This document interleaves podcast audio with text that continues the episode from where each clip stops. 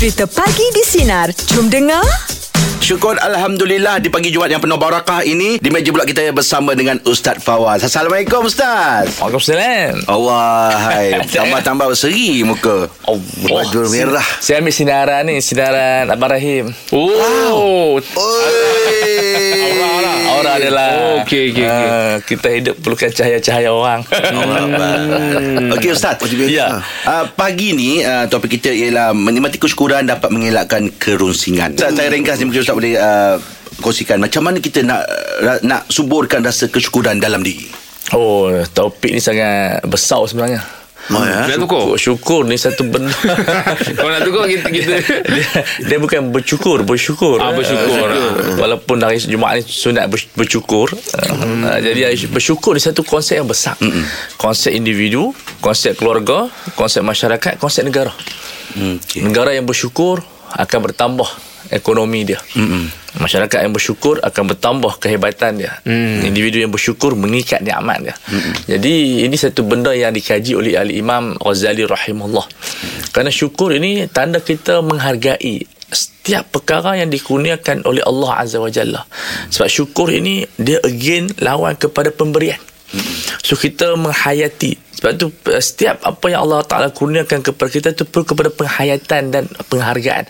Sebab kalau kita tak menghargai Dia tidak mengikat Ya. Ha, bila dia tidak mengikat itu yang runsing itu Ya. sebab kita dapat hilang dapat hilang hmm. namun bila kita bersyukur kita berterima kasih oh, hatta satu luqmah satu suapan nasi pun alhamdulillah hmm. hatta kita dapat minum oh sedapnya alhamdulillah Betul. ia mengikat sebab itu dia kata apa berterima kasih kepada Allah itu merupakan satu ikatan nikmat Allah. ber, bersyukur ni dia macam ber, berkait rapat dengan uh, bersangka baik kan Ustaz? Maksudnya Ya, apa-apa yang kita dia, dapat dia dia dia bercakap baik itu semua elemen-elemen yang akan membawa kepada syukur. Bersyukur, eh? Sebab kadang-kadang uh, dia ada maqamat, maksudnya ada peringkat-peringkat. Mm, mm, mm, Untuk mencapai syukur kadang-kadang kita perlu bersabar dulu. Oh. Ya. Uh, sebab itu kadang-kadang uh, bala uh, selalunya orang yang biasa macam kita kita akan bersabar. Orang yang maqam tinggi dia bersyukur. Ya. Oh. Okay, faham, faham, faham. Kami adalah golongan yang bersyukur bila ditimpa bala kerana kami mengenal bahawasanya di sana ada nikmat yang Allah Taala akan bagi lagi. Tapi itu makom yang kita tak boleh tak boleh nak berpura-pura. Ya. Jadi kita nak bersabar tapi syukur satu benda yang Tuhan bagi nikmat kepada kita dan makomnya orang kata ulama lebih tinggi daripada orang miskin yang bersabar. Kerana sabar ni susah. So kita kena bersyukur walaupun walaupun kita katakan uh, dalam satu buku tu John C. Maxwell dia kata apa? Sometimes you win, sometimes you lose. Hmm. To learn. Sebab dalam dalam dunia ni semua orang ada problem. Hmm. Kita yeah. duk fikir aku seorang je. Hmm. Tapi kalau bangun pagi kita bersyukur, apa yang ber- uh, nikmat yang kita kena bersyukur? Paling kena bersyukur. Hmm. Itu nikmat akal. Ni makal eh. Ya, walaupun kita rupa hudur tak handsome, kadang- kadang-kadang sedengak kadang-kadang kan macam Abang Rahim ataupun siapa apa apa, bibi besar saya tak tak pasti kan walaupun saya tu. Oh, oh Ah. ya, tak perasan. Saya mohon maaf saya tarik balik. Eh, Saya tarik balik. Saya tarik balik. Saya bersyukur. Tapi kita bersyukur sebab hmm. Apa mulut apa artis tu yang hebat-hebat tu bibi besar kan. Cantik. Jadi apa kulit gelap, kulit gelap, kulit gelap. Kulit gelap, kulit gelap. Ya, kulit gelap. ah, kita dah finisher. pergi dah, pe- dah pergi polish dia. Tak boleh tak? Ah, putih juga. Alamak. Oh, jadi macam mana kita bersyukur sebab apa ada akal. Cuba bayangkan kita comel, lawa, handsome, bangun-bangun akal tak ada. Morning. Betul. Ah, Lepas ni jadi- saya nak tanya satu soalan lah pada Ya, Ustaz. ya. Betul ke saya pernah dengar uh, apa ni syukur ni ting- lebih tinggi makamnya daripada sabar? Fush. Ush. Ah, saya nak tanya. Jawapan Sekejap sekejap Sekejap lagi eh, sekejap lagi eh. Aduh, jeb ni soalan semua. Okey. Ustaz, sebab saya pernah dengar. Jadi saya nak tanya Ustaz lah. Okey, okay, tapi confirm dengar lah. Ah. Okey, meja pula kita akan bersama dengan Ustaz Fawaz dan topik kita pagi ini uh, menikmati kesyukuran dapat mengelakkan kerunsingan. Kalau ada soalan nak bertanya dengan Ustaz Fawaz, jom 0395432000 Saya tu. atau WhatsApp talian sinar Ah. DJ Ustaz sebut nama negeri, jadi saya macam 0163260000. tertanya Pagi di sinar menyinar hidupmu layan je. meja pula kita masih lagi bersama dengan Ustaz Fawaz ya. Dan uh, topik kita pagi ini ialah men- menikmati kesyukuran dapat mengelakkan kerunsingan. Silakan Jeb soalan tadi. Ah, dia apa tajuk dia apa kan tadi? Menikmati kesyukuran dapat mengelakkan kerunsingan. Ah, okey okey. Sama je kan? Eh, tak apa. Setiap pagi dia macam tu. Sebab saya tengah fikir nak op- opening dengan pantun. Oh. Ah. Cantik ah. Okey, pagi-pagi tanya soalan. Boleh saya tanya soalan? Eh, eh. Ah. Malu dengan budak dok. Oh, ya. Oh kena kata naik mengkelan ah. Oh, nak menggelar apa Ustaz? Ustaz? Macam baik lah Oh. oh, baik lah. Ni mengkelan ke Oh, okey okey Ustaz sajalah gurau-gurau je. Ay, Ah. pagi Uh, berkenaan dengan syukur tadi tu saya ta- nak tanya Ustaz. Sejauh mana yang saya pernah dengar ni uh, makam syukur tu lebih tinggi daripada sabar. Subhanallah Ini soalan awliya ni. Ah, Sebab dia macam ni Orang duk fikir Selalu statement-statement Daripada ulama. Jadi orang miskin ni bagus eh. Oh. Tetapi Imam Ghazali mensyaratkan Nak jadi miskin Tak boleh mengeluh. Mm-mm. tak boleh mengeluh. Kalau tahu pasal pola aku ni tak kaya Tak boleh sebut macam tu. Jadi di zaman sekarang ni Mana ada orang bersabar macam tu Sampai tak boleh nak mengeluh? Ya. Ha, jadi kajian ulama menyebutkan bila sukar untuk kita nak mengelak daripada mengeluh macam eh, susah maka sabar itu lebih mudah. Eh, apa syukur itu lebih mudah. Hmm. Sebab kita akan rasa lagi nikmat dan lebih cinta kepada Allah Subhanahu Wa Taala. Jadi ulama buat kajian rupa-rupanya ni syukur ini dia lebih menjadikan orang itu lebih dekat dengan Tuhan. Oh. Ya, macam kita sakit tu. Sakit sihat lebih baik sebab kita boleh semayang, boleh. Hmm. Bila kita sakit Allah nak semayang tu kita rasa berat. Baca Fatihah je. Hmm. Baca Fatihah sebab itu kadang-kadang ada orang salah faham. Biar kita jadi miskin, biar kita jadi orang yang sakit. Tak, itu kalau jadi sakit bau kita ni bersabar. Tapi jangan minta sakit. Yelah betul. Hatta orang yang nak Nabi kata apa jangan jangan berangan mati. Jangan minta mati kalau kamu sakit atau ditimpa bala. Kan setengah orang biasa tengok oh, ada penyakit kanser, penyakit-penyakit yang ditimpa ataupun dia ditimpa bala kemiskinan. Aku nak mati, aku nak mati. Allah. Dia tak tahu dalam kubur tu lebih teruk lagi. Ya. Hmm. Dalam kubur tu lebih teruk. Sebab tu kata ulama, hidup di dunia walaupun keadaan yang teruk sangat, lebih baik daripada mati. Sebab dalam dunia teruk macam mana pun boleh sebut Allah. Nanti mati, benda yang paling sedih kata ulama, Mm-mm. kepada mayat adalah tidak lagi kedengaran suara azan di waktu subuh. Oh. Masa tu menyesal. Allah. Oh, jadi biarlah kita bersyukur mm-hmm. dengan nikmat yang kita ada. Sebab tu syukur adalah satu program yang perlu dimasyarakatkan. Barulah semua orang jadi gembira. Mm-hmm. Ah, sebab kalau kita tak bersyukur, dia tak akan gembira. Otak kita ni bila set, aku ni alhamdulillah ada ada isteri, ada anak. Kalau tak ada isteri pun kita tak ada diri sendiri. Mm-hmm. Ah, jadi kita sentiasa berfalsafah macam kata Ibn Taymiyah. Uh, musuh aku ni nak bunuh aku tak apa Alhamdulillah mati syahid tu sampai tahu tu eh musuh aku nak penjarakan aku tak apa aku boleh berzikir Allah musuh aku halau aku luar negara eh aku boleh melancur Hmm. Jadi kita sentiasa berada dalam baik-baik belaka. Mm-mm. Sebab tu orang mukmin berfalsafah dengan bala. Sehingga bala itu menjadi nikmat. Macam orang kata apa? Squeeze minum lemon itu dengan letakkan gula. Mm. Sebab kita bersyukur. Mm. Uh, jadi soalan tu menjadikan saya satu program. Maksudnya kita jadikan masyarakat kita masyarakat yang sangat bersyukur, Bersyukur. dia akan produktif. Oh. Sebab orang yang tak bersyukur dia tak produktif. Hmm, Nak tolong Yalah, apa-apa, betul. aku pun teruk. Ah, Mm-mm. Jadi benarlah makam syukur tu lebih tinggi daripada makam sabar. apa yang dikatakan oleh Tuan Jet itu sangat benar Allah Akbar. dan membenarkan. Dan, dan, membenar, dan membenarkan. Ah, membenarkan apa yang Sebab saya kata. sebab kita tahu sabar ni bukan benda-benda yang sus, bukan benda main-main susah. Sabar. Kan nak sabar tapi kita dengar rupanya syukur tu lebih tinggi daripada sabar. Ya, sebab kita dapat mengelak daripada kekufuran. Oh, Hmm, okey tu baik dia. baik. Terima kasih Sebab tu banyak. kemiskinan boleh menjadikan orang itu murtad. Ramai dalam kes-kes yang kita tengok di Afrika hmm. menjadikan orang miskin tu keluar daripada Islam. Oh. Sebab itu kata ulama apabila kemiskinan masuk satu kampung, hmm. kekafiran mengikutinya. Oh. Bahaya miskin. Sangat bahaya. Hmm. Sebab itu kita kena keluarkan daripada kemiskinan. Ya. Nanti kita bincang tajuk lebih macam Ah, kita nak okey. bincang kemiskinan. Okey. Baik. Baik. Terima kasih banyak Ustaz ya, saya. Sama-sama. Okey untuk meja pula kita akan Maaf ya, bersama Ustaz. dengan uh, Ustaz Fawaz dan topik kita pagi ini menikmati kesyukuran dapat mengelakkan kerunsingan. Kalau ada soalan Siap, eh, tanya dengan saya- Ustaz saya Fawaz 0395432000 atau WhatsApp talian senar di 0163260000. Pagi di sinar menyinari hidupmu layan je. Untuk meja pula pagi ni kita bersama dengan Ustaz Fawaz dan topik kita menikmati kesyukuran dapat mengelakkan kerunsingan. Silakan Cik Syawal. Uh, Assalamualaikum Ustaz. Waalaikumsalam warahmatullahi Uh, uh, kalau kita ditimpa musibah kan, uh, macam mana kita nak bezakan antara syukur dengan sabar? Hmm. Uh, lepas tu macam mana kita nak uh, menzahirkan kesyukuran dalam baca indera yang kita miliki? Okey, soalan yang sangat menarik. Okey. Okey, kita dengar jawapannya Cik Syawal ya. Apabila Ya, kita ditimpa bala, yang pertama kita mesti sebut dulu inna lillahi wa inna ilaihi raji'un hmm. supaya kita menyerahkan urusan itu kepada Allah sebab benda itu telah berlaku hmm. dan kita mesti tidak menyebut perkataan yang tidak baik ha, itu tanda kita sabar hmm. dan untuk kita mengetahui kita bersyukur kita terus move on hmm. ha, sebab move on ni tanda kita syukur hmm. ya kalau kita hanya Innalillah Tapi kita duduk diam Kita pasif Kita tidak bangkit mm. Itu tidak tidak menunjukkan kita bersyukur kepada Allah Sebab syukur ni adalah penambahan ha, Kita aktif Kata Imam Ghazali syukur ini dengan mendirikan hak-hak Allah. Kita terus sembahyang. Walaupun bala menimpa kita. Terus sembahyang, terus berzikir, terus bersedekah. Mm-mm. Walaupun dalam keadaan ni COVID-19. Yeah. Tetap kita bersedekah. Dan saya nasihatkan bila kita ditimpa bala, banyakkan bersedekah. Banyak tu bukan masuk pokok dia banyak kita selalu bersedekah. Yeah. Mungkin 10 sen, Mm-mm. mungkin 50 sen kerana sedekah itu memadamkan kemurkaan Allah.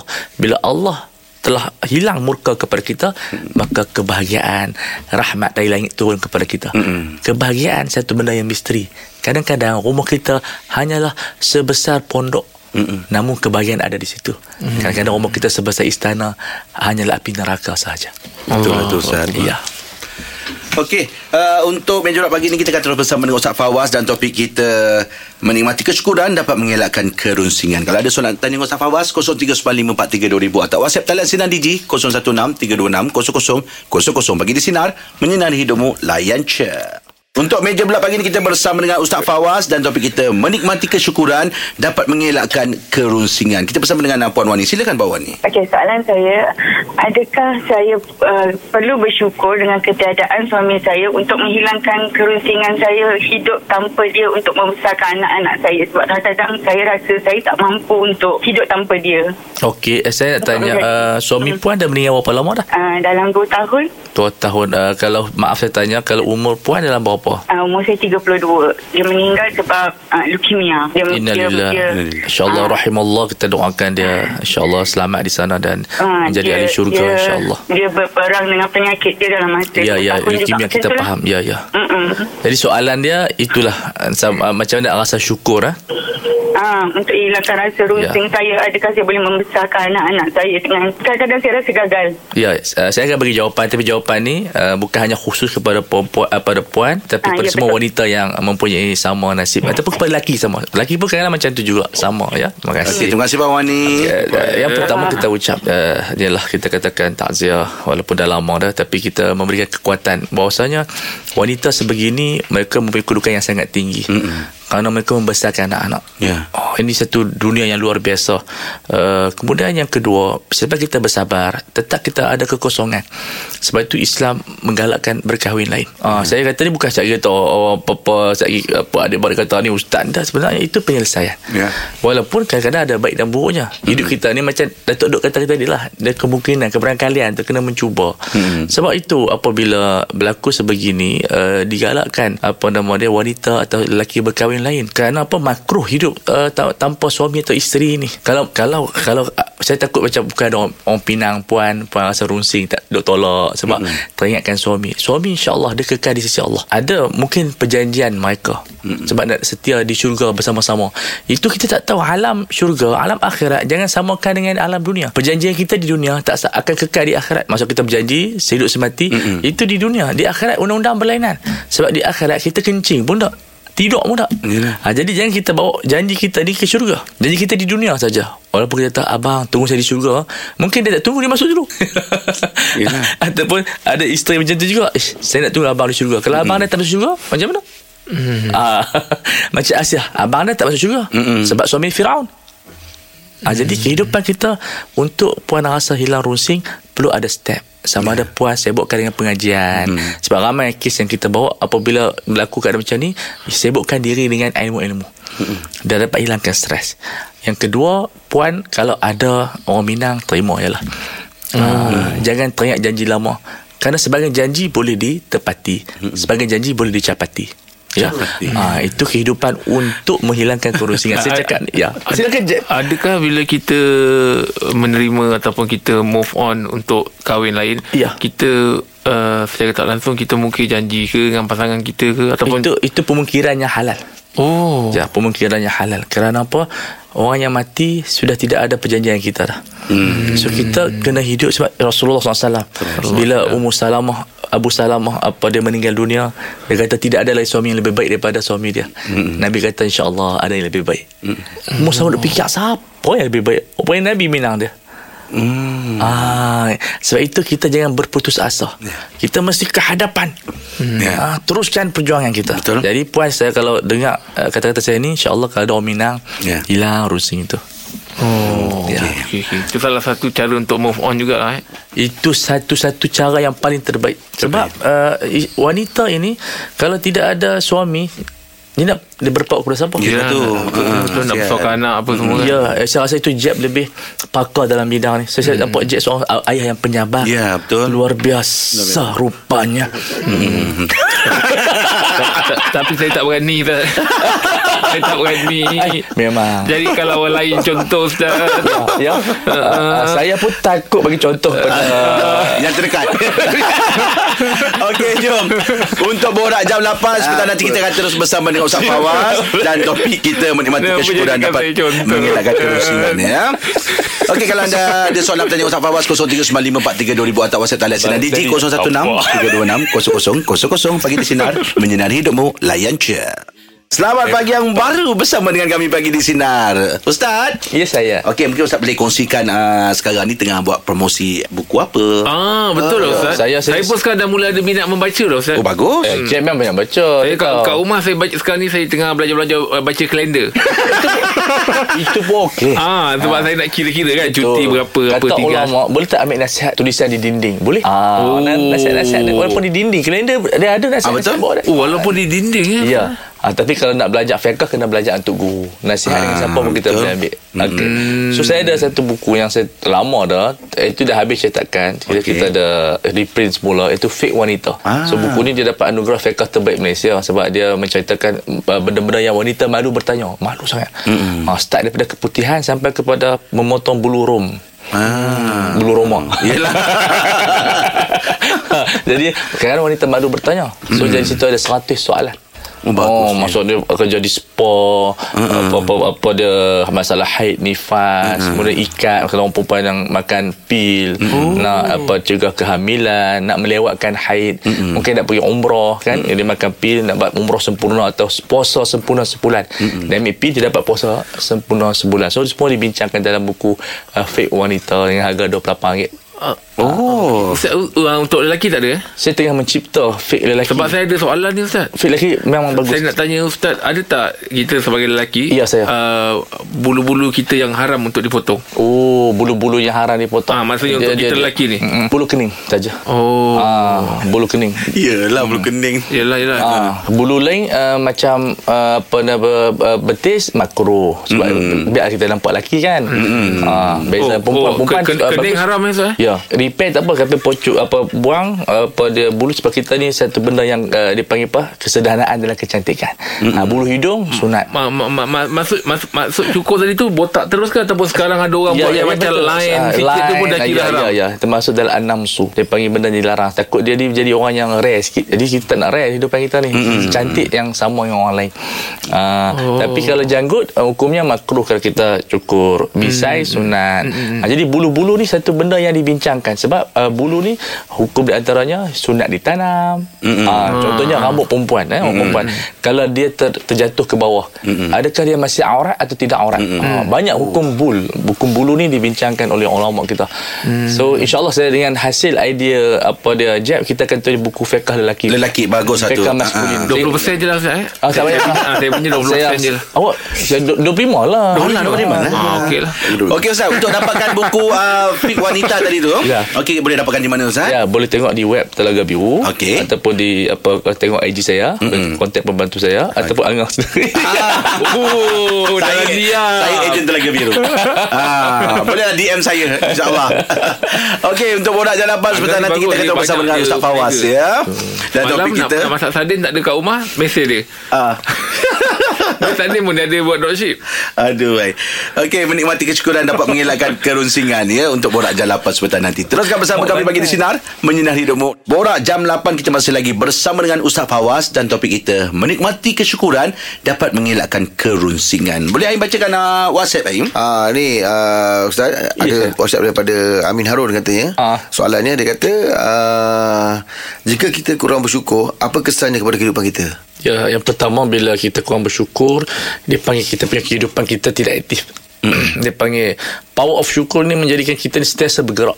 Hmm. Saya teringat Muhammad Iqbal walaupun dia lumpuh dia bersyukur dia dapat mengarang buku ya. Ah. dia dapat uh, hidup seperti mana orang sangka dia sihat. Hmm. ah, dia orang, orang yang bersyukur ni dia menjadikan uh, mindanya dia panggil positif. Oh. bila kita positif aura kita semuanya baik-baik belaka cuma kita test tengok. Mm kita tengok test uh, apa dia orang kata kehidupan kita. Bila kita senyum saja alam sekeliling kita pun turut gembira yeah. bila kita balik rumah kita ceria. Ahli keluarga pun ceria. Tapi balik rumah dengan muka basam Iyalah. semua ada terkesan Betul, jadi betul, betul. ah, sebab tu syukur ini satu kalimah yang berat dalam al-Quran. Ah, Tuhan sebut apa? Uh, la in syakartum la azidannakum. Kalau kamu bersyukur aku akan tambah lagi. Nikmat-nikmat yang luar biasa. Sebab itu syukur ni pengikat yang uh, Tuhan kena teruskan perjuangan dengan walaupun bala menimpa kita kita cuba cari side-side yang mana yang Tuhan masih kekalkan kepada kita. Sebab itu kata Al-Imam Sayyidi Abu Abbas Al-Mursi dia kata dalam kitabnya Lataiful Minan dia sebut ramai orang uh, suka menceritakan kesedihan tapi aku cuba mengikuti perintah Allah dengan nikmat Allah aku berbicara. Jadi dia ceritalah apa yang Allah bagi nikmat kepadanya. Mm-hmm. Cuma kita sedarakan pada hari ini apa yang nikmat Tuhan bagi. Jangan sedarakan bala, sedarakan nikmat. Mm-hmm. Hari ini saya boleh bercakap, hari ini saya boleh pergi bekerja, saya boleh makan. Eh kalau tak boleh makan teruk. Dan kita ditimpa penyakit tak boleh makan. Oh, Yelah. seksa. Tak boleh kencing, seksa. Saya pernah uh, forum dengan seorang tu penerima derm, uh, apa, buah pinggang. Mm-hmm. Dia kata dia 16 tahun tak tak pernah kencing. Eh, Rupanya setelah dia dapat buah pinggang, dia buah pinggang uh, daripada umur 14 tahun dia apa nama dia apa kehilangan buah pinggang mosok. Jadi dialisis. Dia kata bila kencing tu betapa nikmatnya kencing. Rupanya yang kencing pun kita kena bersyukur. Betul Yelah Ya, betul. jadi makna Tuhan bagi kepada kita ni pada anggota badan kita ni tempat-tempat kita menghargai. Mm-mm. Pada mata saja kita dapat melihat besar kecil semua. Pada Oh, mata ni ada 14 nikmat yang kita boleh tengok. Mm. So kalau di, orang ditarik mata macam cerita seorang wanita, Mm-mm. suami dia kata kepada dia, abang ni rugi lah. Eh, bini ni kata kepada suami dia, abang ni rugi lah. Tak dapat melihat kecantikan saya. Mm. Suami ni bijak, suami ni buta. Dia kata kalau kamu cantik, kamu tak kahwin saya. Ah. Ma- ma- Macam mana ya, Isteri dia ni kahwin Isteri kahwin orang buta okay. Tapi mungkin nak menghiburkan suami dia Dia kata lah Abang ni sayang Tak dapat tengok saya cantik Mm-mm. Dia buta Mm-mm. Suami dia bijak Dia kata kalau kamu cantik Kamu tak kahwin saya Oh, oh, ya. oh. So Itu cerita cerita orang lama Yelah Kita pandai ya. Mesti yang kahwin dengan dia pun Tak lawa pun Allah Akbar. Okey Kita akan terus bersama dengan Ustaz Fawaz Untuk borak jalapan Dan topik kita pagi ni Menikmati kesyukuran Dapat mengelakkan kerunsingan. Kalau ada soalan Nak bertanya dengan Ustaz Fawaz 0395432000 Atau WhatsApp Talian sana Digi 0163260000 Pagi di Sinar Menyinari hidupmu. Layan je. Ya. Pagi di Sinar bersama Jeb, Rahim dan Angah kembali memeriahkan pagi anda Isnin ini. Bermula 6 pagi hingga 10 pagi.